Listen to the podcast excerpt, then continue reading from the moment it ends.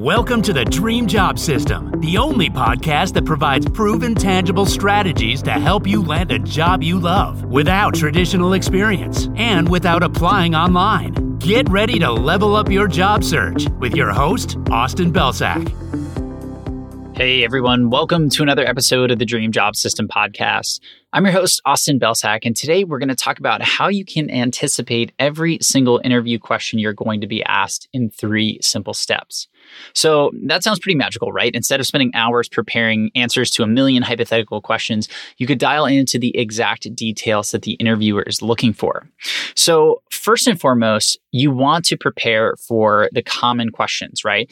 And I talk about this in past episodes and I talk about this broadly. I'm also going to share a guide with more of these questions so that you know what they look like and you know how to prepare. But before you even get an interview with a company, you want to make sure that you understand the most common questions and you want to have some answers and examples for those. So that's going to cover the vast majority of the questions that you're going to be asked because let's face it, most interviews are made up of the same questions asked in a similar way. And if you have examples prepared, you can always pivot them and work them to fit most of the questions people are going to ask you. But then there are some additional questions, and these tend to be case study questions, or these tend to be behavioral questions that are getting at a specific angle. And those aren't always so common. In some cases, companies even have specific questions that they ask. That's their thing, right? And it's part of their hiring process and part of their culture. And we want to make sure that we're prepared for those questions as well. So there's one really simple way that you can actually identify those questions ahead of time so you're not caught off guard. And it's only a three step process. So, the first thing that you're going to do is head over to a site called glassdoor.com, which you may be familiar with. Now, when you get to Glassdoor, they have a bunch of options. You can look at salaries and jobs and interviews and other things. I want you to click on the interviews tab and I want you to search for your target company. So, what this is going to do is pull up a list of reviews from people who have interviewed at this company. Now, you can actually get more specific and you can search using their filters for the specific title that you're targeting. So, if this is an account manager role at Microsoft, instead of looking at all the interviews, which may include technical interviews and program manager interviews and HR interviews, you can actually type in account manager or whatever job title you're looking for, and it will only pull up interview reviews from people who applied for and interviewed for that specific job title.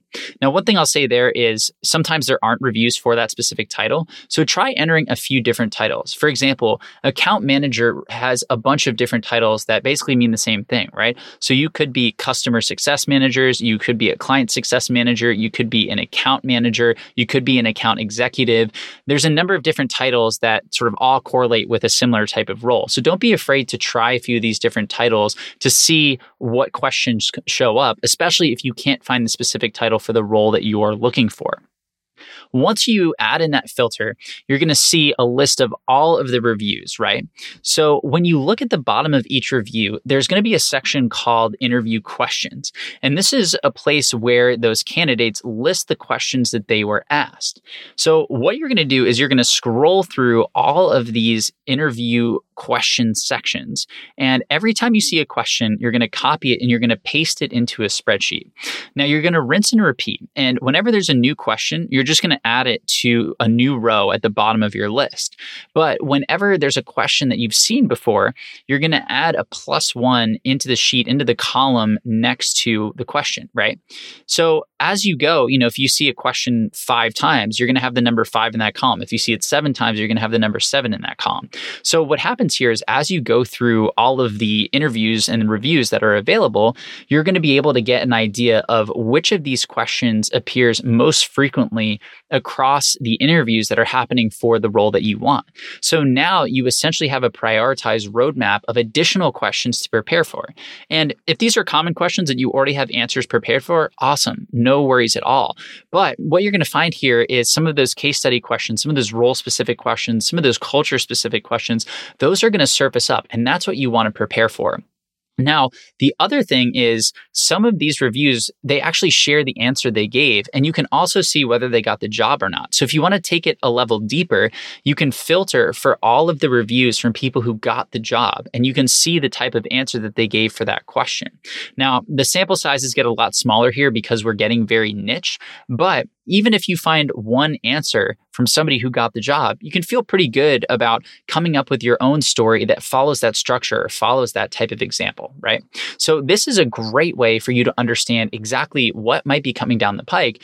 And since you've already spent the time preparing for those core questions, you can spend the additional time personalizing your answers for the additional questions that you're going to be asked as you found them using glassdoor.com. So, this is one of my favorite ways to really up the ante with my interview preparation. And it helped me feel a lot more confident because I walked into the interview having a really, really good idea of all of the questions I could potentially be asked. And I had a game plan for how I wanted to handle each of them.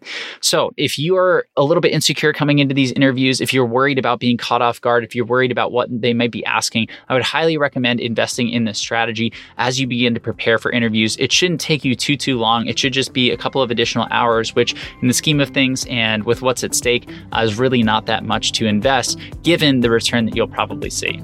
So that's it for today. As I mentioned, I'm going to be linking to our interview preparation article in the show notes, which has those core questions and also will walk you through ways for researching the companies and coming up with great answers. We'll have a structure and a formula for that.